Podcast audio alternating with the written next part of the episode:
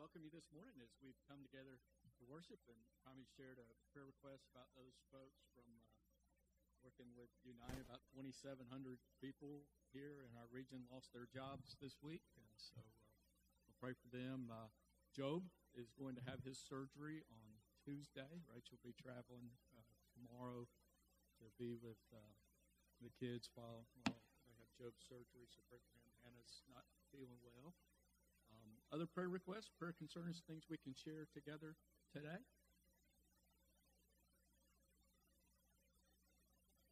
All right, well, let me also share uh, as we enter into December, that uh, means as Southern Baptist, we received the Lottie Moon offering for international missions, and so there are envelopes back in the back, and there are also uh, uh prayer guides. This is the week of prayer, so uh, there's a brochure that guides you through different unreached peoples in the in the world that the Lottie Moon Christmas offering is endeavoring to reach with the uh, the, the good news of Jesus. So uh, pick up a, a, prayer guide and an offering envelope, and uh, uh, we will receive this offering through the month of December for international missions.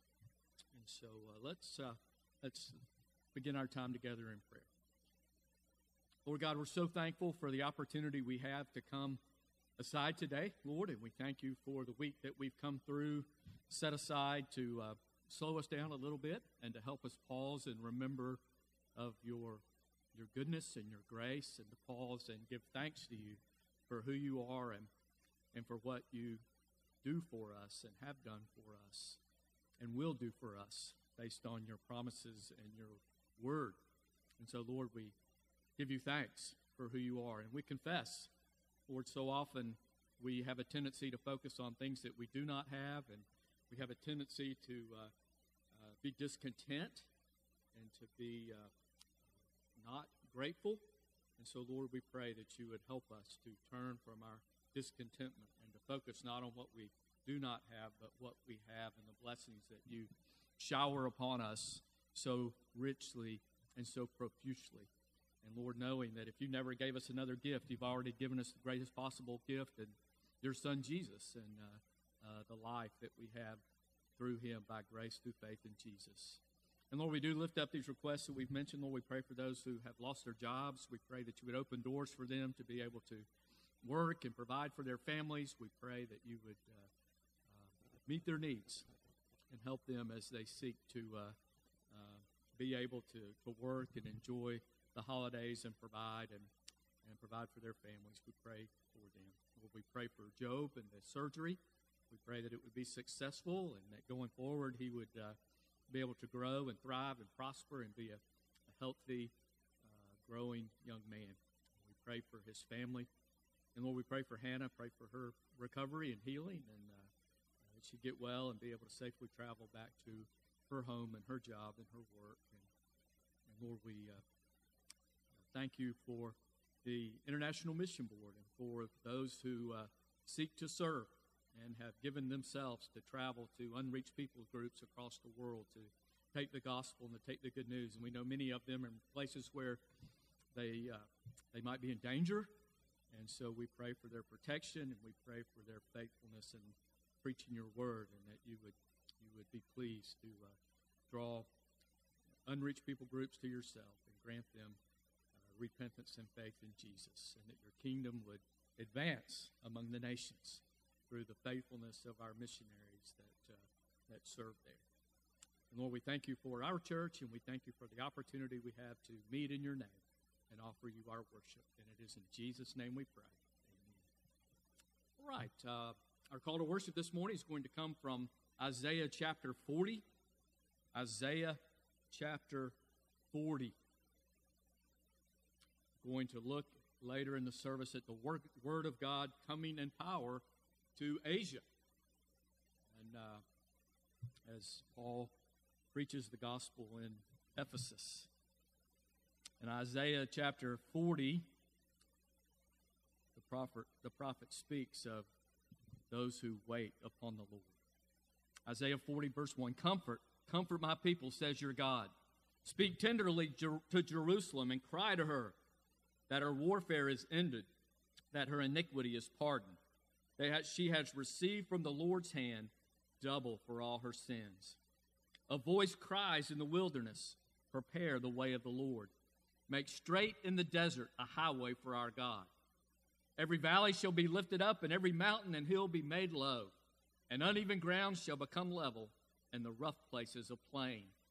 And the glory of the Lord shall be revealed, and all flesh shall see it together, for the mouth of the Lord has spoken. A voice says, Cry. And I say, What shall I cry? All flesh is grass, and its beauty is like the flower of the field. The grass withers, the flower fades when the breath of the Lord blows on it. Surely the people are grass. The grass withers and the flower fades, but the word of our God will stand forever.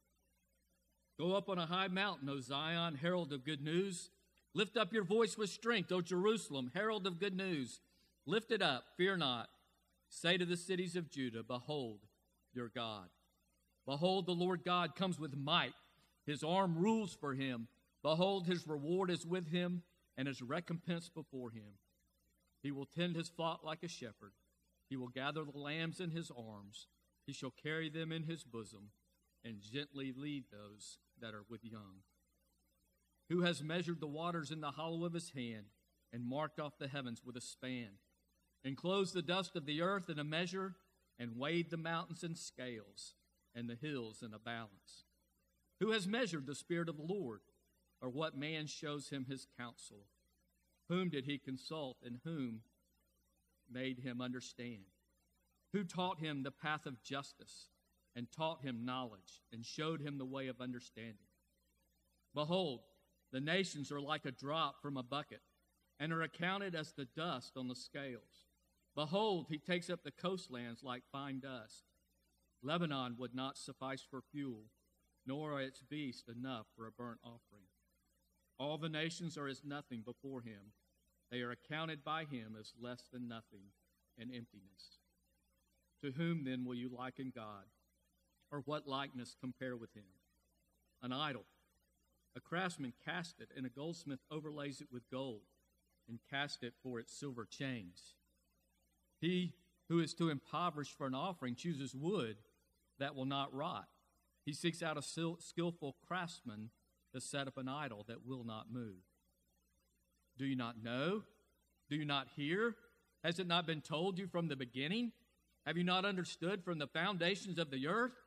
It is he who sits above the circle of the earth, and its inhabitants are like grasshoppers. Who stretches out the heavens like a curtain and spreads them like a tent to dwell in? who brings princes to nothing and makes the rulers of the earth as emptiness. Scarcely are they planted and scarcely sown. Scarcely has their stem taken root in the earth when he blows on them and they wither, and the tempest carries them off like stubble. To whom then will you compare me that I should be like him, says the Holy One? Lift up your eyes on high and see who created these. He who brings out their host by number, calling them by name by the greatness of his might, and because he is strong in power, not one is missing. Why do you say, O Jacob, and speak, O Israel, my, na- my way is hidden from the Lord, and my right is disregarded by my God? Have you not known? Have you not heard? The Lord is the everlasting God, the creator of the ends of the earth. He does not faint or grow weary. His understanding is unsearchable. He gives power to the faint, and to him who has no might, he increases strength. Even you shall faint and be weary, and young men shall fall exhausted. But they who wait for the Lord shall renew their strength. They shall mount up with wings, like eagles. They shall run and not be weary. They shall walk and not faint. Let's pray again. Lord God, we give you praise this morning because you are the everlasting God. You are the creator of the ends of the earth. You do not grow weary, you do not faint. Lord, we give you praise because your understanding is unsearchable. You are infinitely wise and all powerful and infinitely loving and benevolent toward us. And Lord, we thank you for who you are and what you have done for us. We thank you for the great gift of your Son, Jesus. We thank you for his sinless life, his atoning death, his glorious resurrection, and his presence with us right now in the person of the Holy Spirit. And Lord, we pray that your Spirit would help us today to behold your glory, to behold your majesty, and to be drawn to worship you, to worship you in spirit and truth. Lord, we pray that you would be exalted, your name would be glorified, and that we would be conformed to the image of your Son, Jesus, as we worship you this day. And it is in Jesus' name we pray. Amen. Right, I invite you to take out your hymnal and turn with me to hymn 56. Acts, Acts chapter 19. The 19th chapter of the book of Acts, and we will see Paul in his third missionary journey bring the gospel in power to Asia. During this month, and uh, and uh, as we focus on international mission missions, we will be talking each week about a nation in Asia, uh, on the Pacific Rim, as we focus on international missions. And here we see the gospel coming to the continent of Asia as Paul ministers in Ephesus. The gospel comes in power to Asia in Acts chapter 19, beginning in the first verse. Acts chapter 19, verse 1. And it happened while Apollos was at Corinth, Paul passed through the inland country and came to Ephesus. There he found some disciples, and he said to them, Did you receive the Holy Spirit when you believed? And they said, No, we've not even heard that there is a Holy Spirit. And he said, Into what baptized? Into, into what then were you baptized? And they said, Into John's baptism. And Paul said, John baptized, baptized with the baptism of repentance, telling the people to believe in the one who was to come after him, that is Jesus. On hearing this, they were baptized in the name of the Lord Jesus. And when Paul had laid his hands on them, the Holy Spirit came upon them and they began speaking in tongues and prophesying. There were about 12 men in all. And he entered the synagogue and for three months spoke boldly, reasoning and persuading them about the kingdom of God. But when some became stubborn and continued in unbelief, speaking evil of the way before the congregation, he withdrew from them and took the disciples with him, reasoning daily in the hall of Tyrannus. This continued for two years, so that all the residents of Asia heard the word of the Lord, both Jews and Greeks. And God was doing extraordinary miracles by the hand of Paul, so that even handkerchiefs or aprons that had touched his skin were carried away to the sick, and their diseases left them, and the evil spirits came out of them. Then some of the itinerant Jewish exorcists undertook to invoke the name of the Lord Jesus over those who had evil spirits, saying, I adjure you by Jesus, whom Paul preaches. Seven sons of a Jewish high priest named Sceva were doing this. But the evil spirit answered them, Jesus I know, and Paul I recognize, but who are you? And the man in whom was the evil spirit leapt on them, mastered all of them, overpowered them, so that they fled out of that house naked and wounded. And this became known to all the residents of Ephesus both Jews and Greeks, and fear fell among them all, and the name of the Lord Jesus was extolled. So many of those who were now believers came, confessing and divulging their practices, and a number of those who had practiced magic arts through the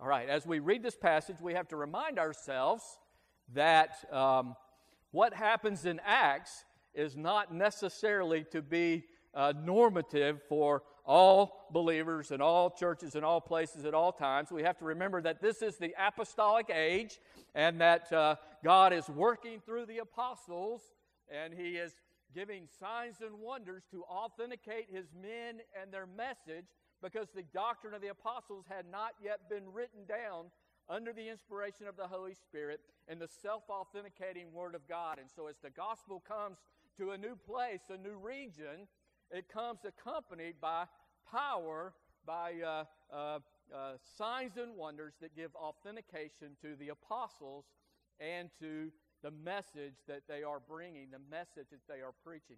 And many people today take Acts chapter 19 and try to, to, to treat that as being normal, as being what is to be the practice of all churches in all places. They believe that uh, they take Acts 19 all by itself and separate it from the context of the rest of the New Testament and say that you are only to baptize in the name of Jesus. And that after you baptize in the name of Jesus, you are to lay hands on people and they receive the Holy Spirit, and that is accompanied with the speaking of tongues and prophesying. They, they teach that, uh, that it is always God's intention to heal and uh, you can watch an evangelist on TV and send him a check, and he will send you an anointed handkerchief in the mail in order to bring healing to you. And, uh, and, and we see folks take this passage out and try to make it normative for the church. But in the outworking of the New Testament, we have to remind ourselves that what happens in the book of Acts is unique. As the gospel comes to different places, God shows signs and wonders to authenticate that message and this is the apostolic age, and God is working through the apostles in a unique and special way. And so we have to remind ourselves of that as we continue this passage. But also saying that this is profitable for us. And we see the Word of God, the gospel, the good news of Jesus coming to Asia in power. And this is Paul's third missionary journey. Uh, we talked about the beginning of the second missionary journey, I mean, the, the ending of the second missionary journey, and then he came to Antioch, spent some time there, and then set out again and first visited the churches in Galatia that he had established on the first missionary journey and then visited on the second. And he begins his third journey by going back through that region, and now he comes to Asia. And if you remember, as we were studying through the book of Acts, on the second journey, Paul was in Asia, but he was prevented by the Holy Spirit from preaching the word in Asia and was called to Europe, where he established the first churches there in Philippi and in, in Corinth. And, uh, and he preached in Athens, and we saw that second journey. But now, on this third journey, Paul is allowed to go to Asia, and he goes to a principal city in Asia, Ephesus, which is in modern day Turkey, and we see the Word of God come in great power. The gospel, the good news of Jesus, comes to Asia and it comes in great power. And the first way we see that power demonstrated, it comes in the power of the Holy Spirit.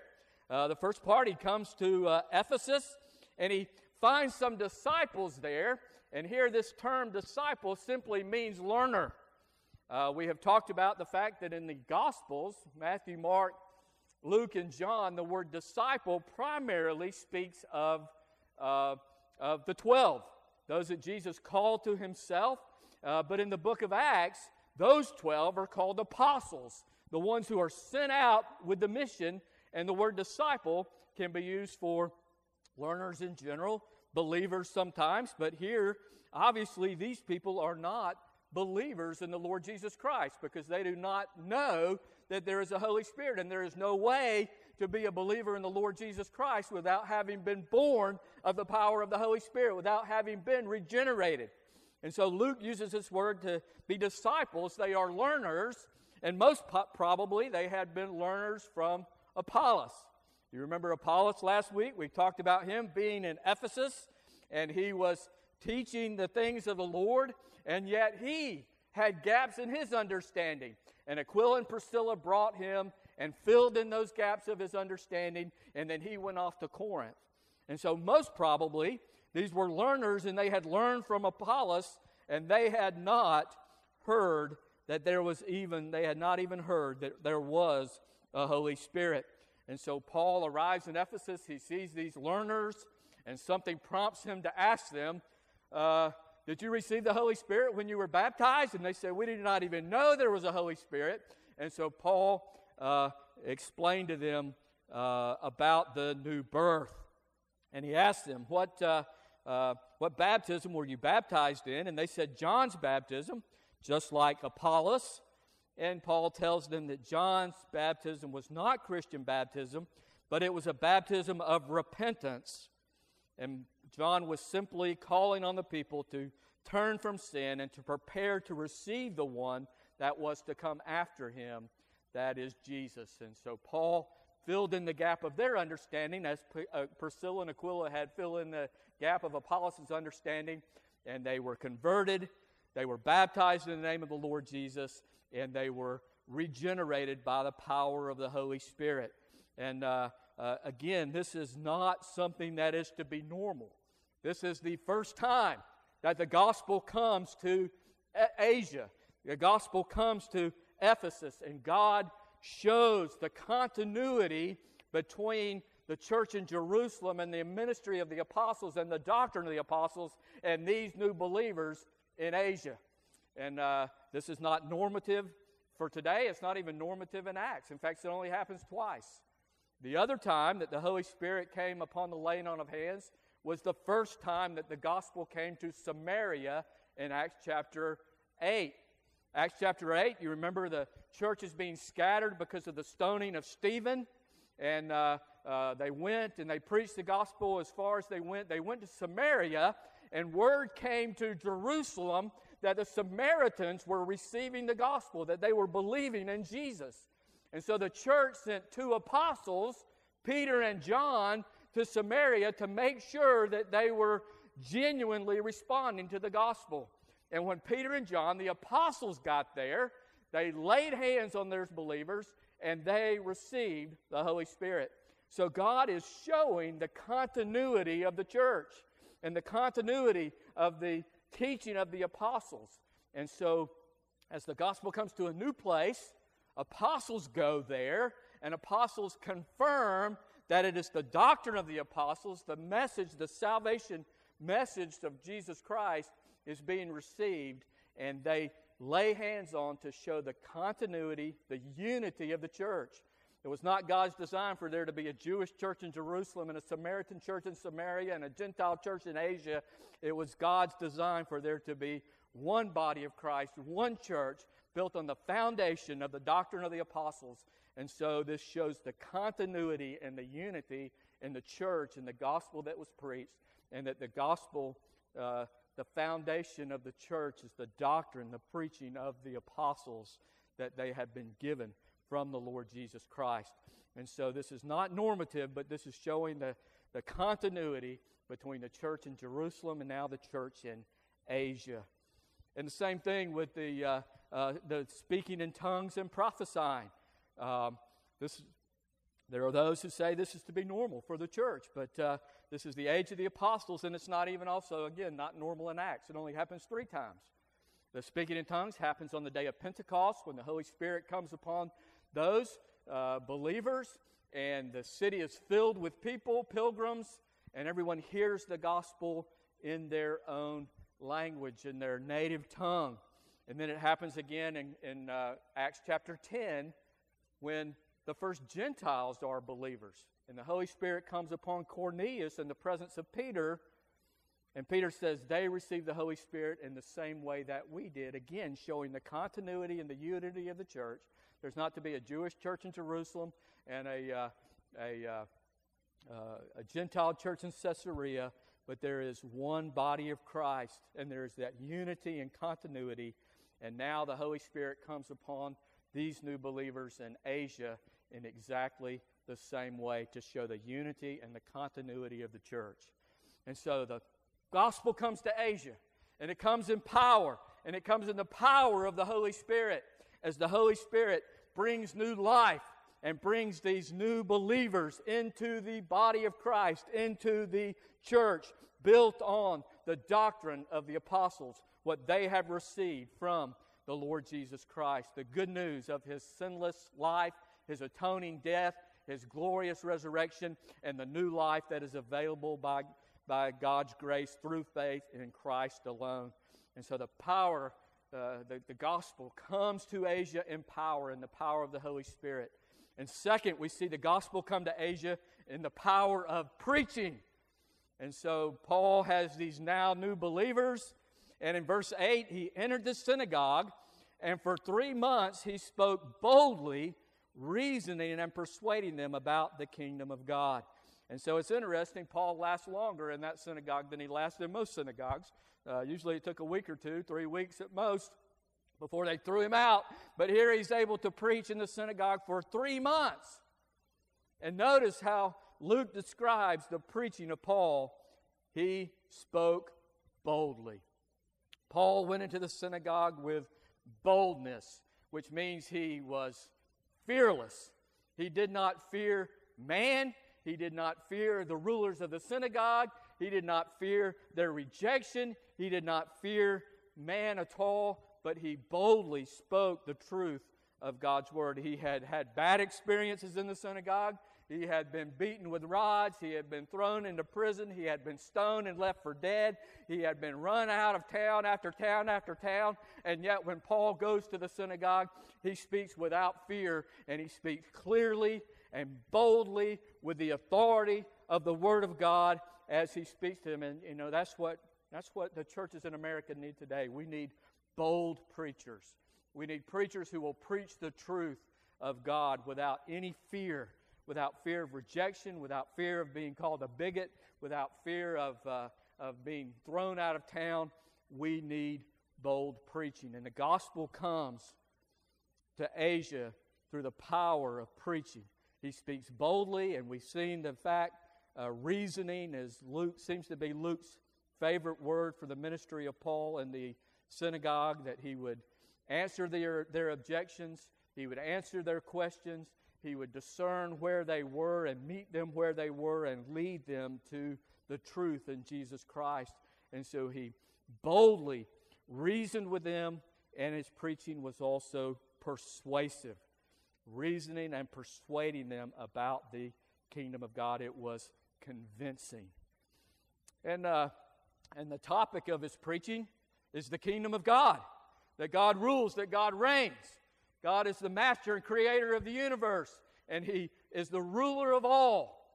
And God has sent uh, a Redeemer into the world through whom He will reign and exercise His reign and His kingdom and His authority.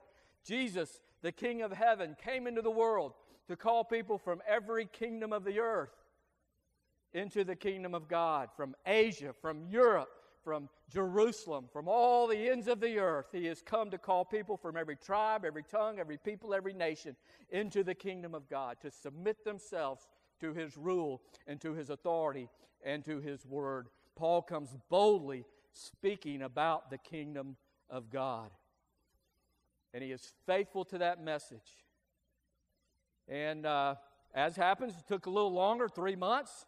After three months, some became stubborn and they continued in their unbelief, and they spoke evil of the way before the congregation.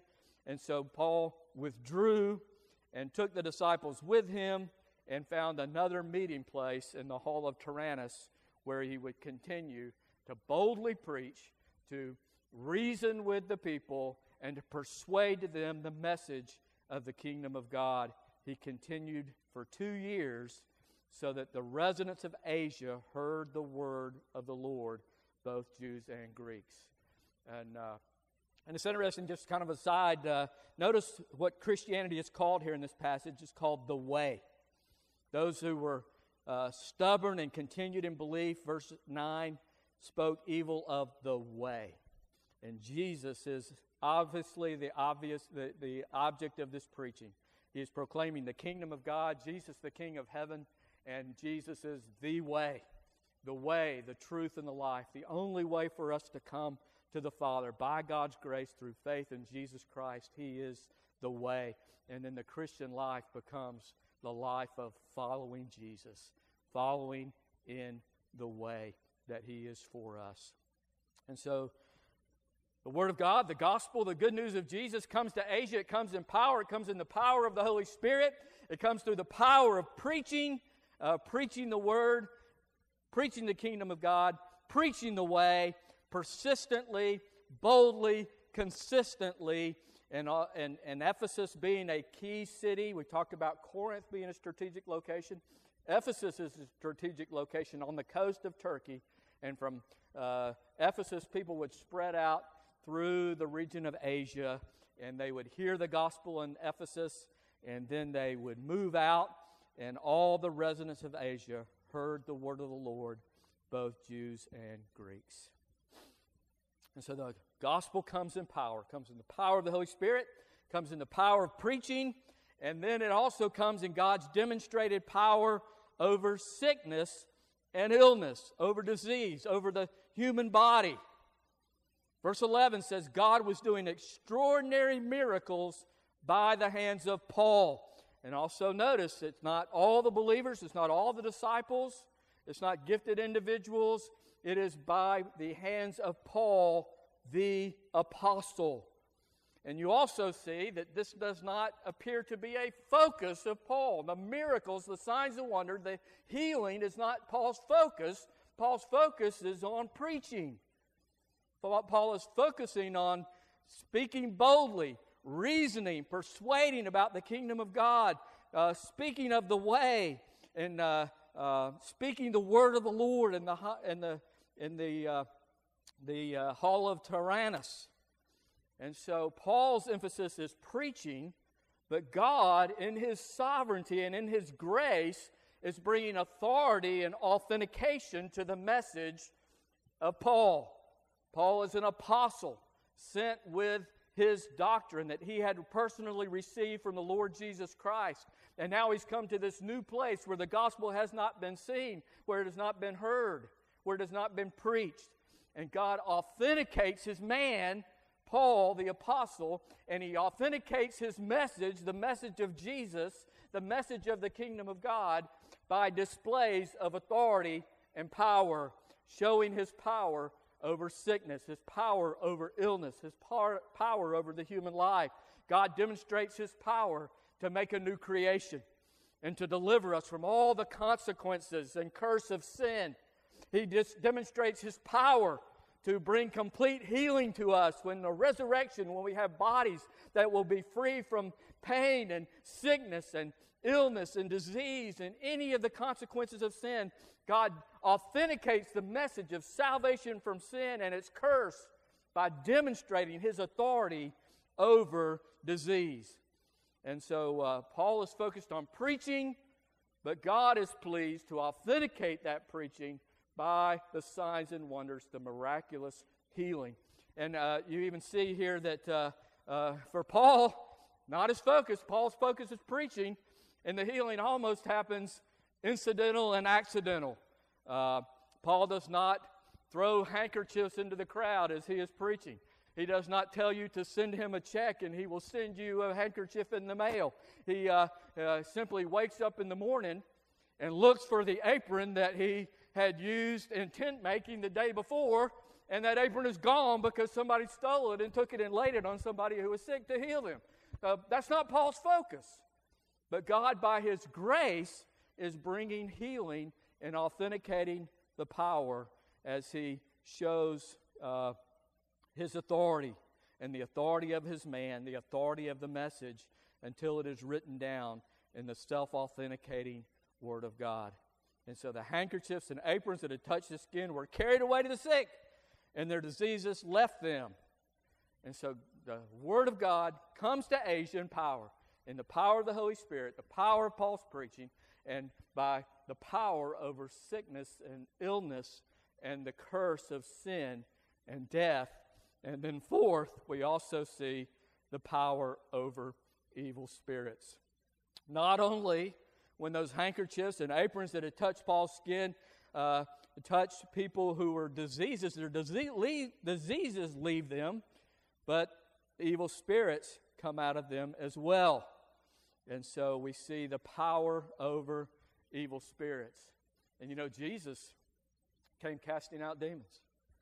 In fact, Jesus came and he said, uh, uh, you know, he, he said that uh, nobody can go into the house of a strong man and plunder the house of a strong man unless he first bind the strong man. If he binds the strong man, then he can go into his house and plunder his possessions. And he said, And if I cast out demons by the, by, by the power of God, by the finger of God, then that shows you that the kingdom of God has come upon you. And so Jesus came casting out demons. He bound the strong man and went in and kicked down the gates of hell and set captives free. And he had delegated that same authority and power to the apostles. And so uh, demons are coming out because the strong man has been bound. And God is plundering his house by the preaching of the gospel and setting those captives free as they are born again by the power of the Holy Spirit, by God's grace through their faith in the message of Jesus Christ and in Him alone. And so we see power over demons, power over evil spirits, power over Satan. The Word of God comes to Asia in power. The strong man is bound, and captives are being set free. And so, uh, comes in the power of the Holy Spirit, the power of preaching, the power over sickness, power over evil spirits, and also comes with the power to impose, to expose imposters. Uh, there are some others, you know. Uh, uh, uh, the text here, Luke talks to us about some itinerant Jewish exorcists. And so, uh, itinerant, they were traveling around, they were Jewish exorcists, and they would travel around and through formulas and words, they would apparently also be casting out demons. They would show their authority over, over evil spirits by their secret arts. And they come and they see what is happening through Paul, that even handkerchiefs or aprons that had touched the skin were taken away to sick, and evil spirits were coming out of people. And so some of the traveling Jewish exorcists who would probably travel from place to place, probably making a very good living by apparently casting out demons, they thought that this means, this method, these words were the secret formula to having real power over demons.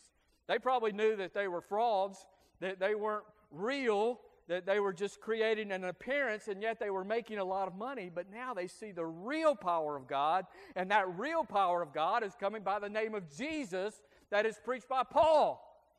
And so, what do they do?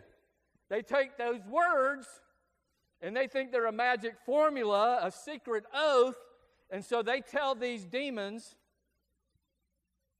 I adjure you by the Jesus whom Paul proclaims, and they try to invoke the name of Jesus over those who have evil spirits, thinking that it is their words, it's a magic formula, it's just some words that we need to say. We use the name of Jesus, preached by Paul, and these demons will do the same thing that happens when uh, Paul's apron touches the demon possessed people.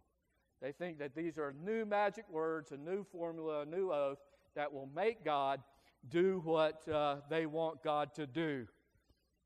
And what is the result?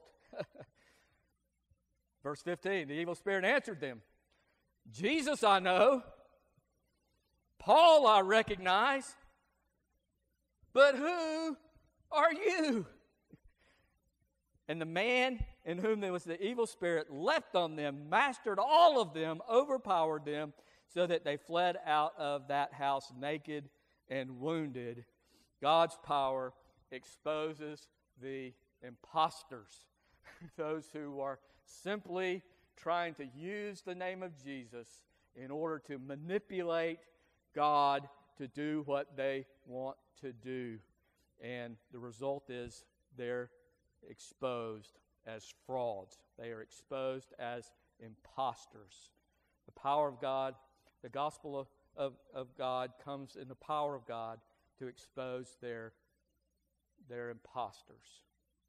And then finally, and most importantly in this text, the Word of God comes in power, the power to produce repentance, the power to produce life change. And so, what happened to the itinerant Jewish evangelist, the seven sons of a Jewish high priest named Sceva? Uh, this became known to all the residents of Ephesus, both Jews and Greeks, and fear fell upon them all.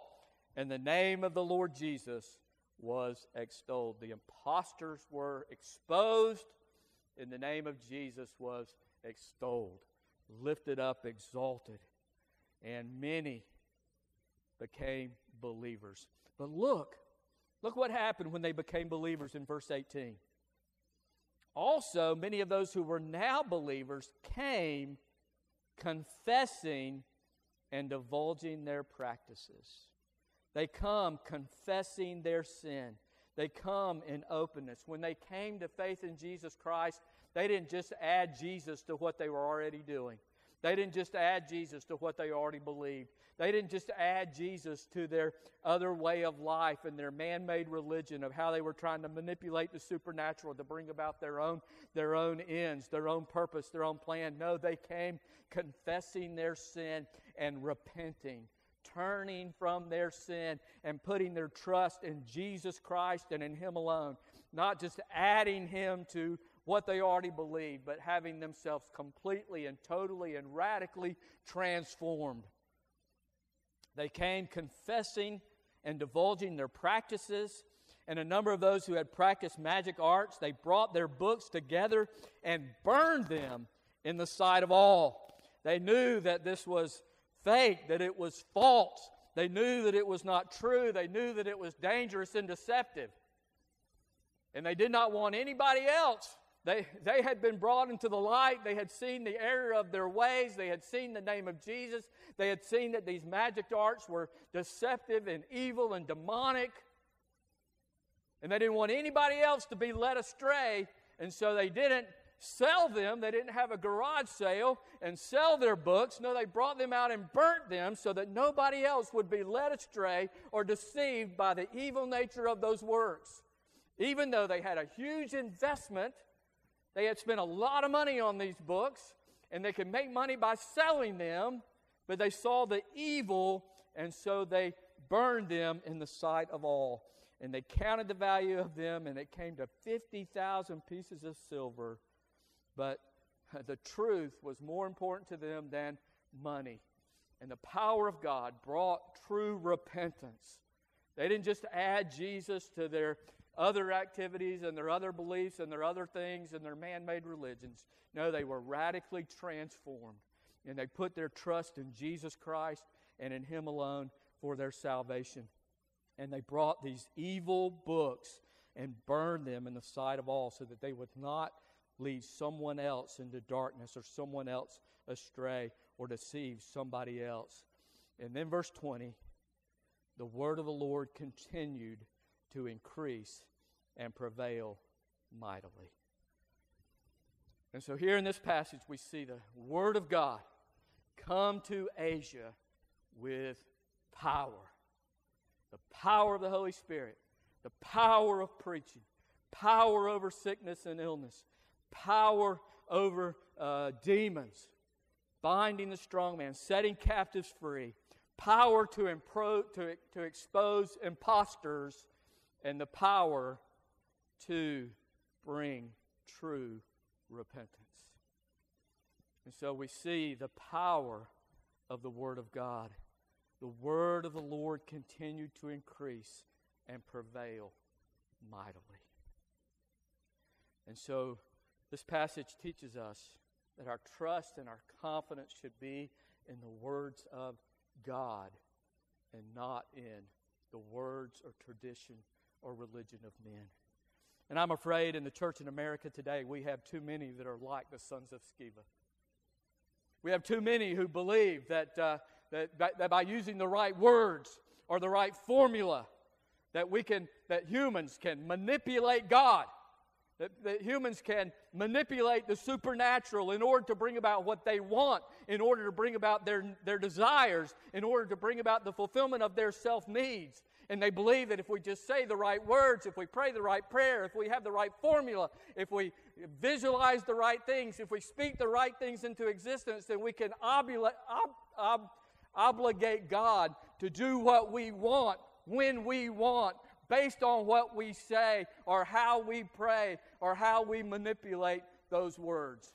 There are too many today who throw out their handkerchiefs, who send their handkerchiefs in the mail, thinking that by the right words, the right formula, we can manipulate God and force Him to do what we want when we want.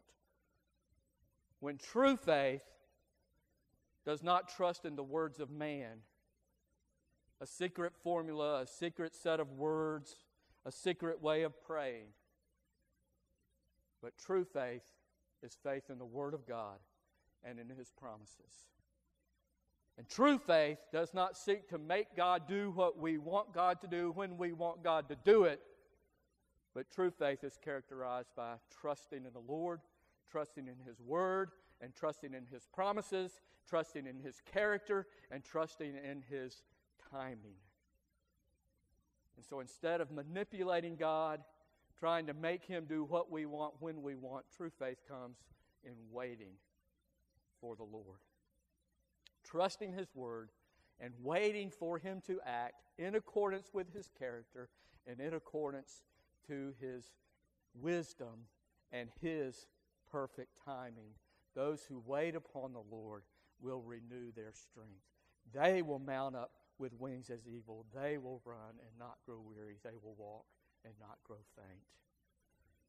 And so the Word of God comes in power, and God, by His grace, uh, authenticates His Word, bringing uh, repentance and bringing trust in Him. True faith means trusting in God's Word and not the words of man.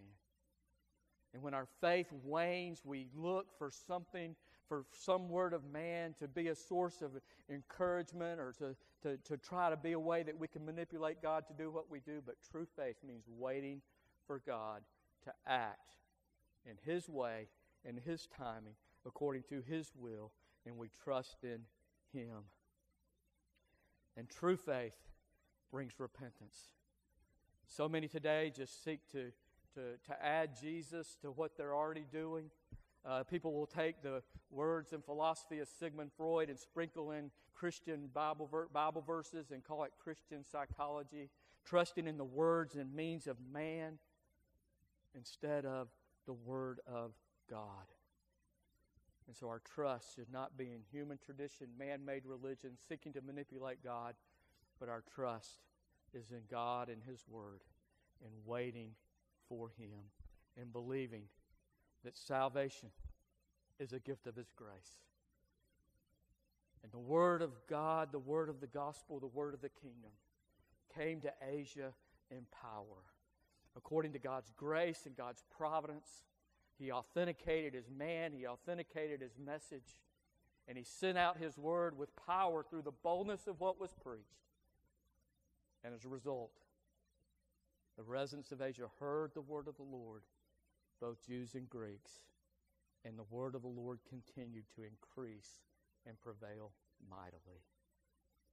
And so may our trust, may our confidence not being in the words of man, not being some magical formula, not being some man made religion that teaches us how to manipulate God to give us what we want, but may our trust be in the word of the Lord in the fact that, yes, he has overcome sin and death. He has bound the strong man, and he bound the strong man through the sinless life and the glorious, uh, the atoning death and the glorious resurrection of Jesus Christ. And it is by God's grace through faith in Jesus Christ that we are saved. As we put our trust in the King of heaven who came to earth to call from every kingdom of the earth people into the kingdom of God and who crushed the head of Satan by dying for our sins and raising from the dead. May our trust be in the way, the truth, and the life, and in Him alone. Let's pray together. Lord God, we thank you for your word and we thank you for the truth of it. And Lord, we thank you for the ministry of the Holy Spirit that helps us to understand and to work through sometimes a difficult passage, to know the truth. And then, Lord, to be able to walk in truth by your grace. Lord, we pray that you would help us to trust, to trust you, your character, your promises, your word, and to trust your timing and to trust to be able to wait, to wait upon you so our strength is renewed and we can walk in the way with perseverance and endurance. Lord, grant us true, authentic faith in Jesus Christ and in Him alone. May we be transformed by your grace, granted repentance and trust in Christ alone. And it is in His name we pray. Amen. Right, let me invite you to take your hymnal and turn with me to hymn number. Now may the God of peace, who brought again from the dead our Lord Jesus, the great shepherd of the sheep by the blood of the eternal covenant, equip you with every good that you may do his will, working in us that which is pleasing in his sight, through Jesus Christ, to whom be glory forever and ever. Amen.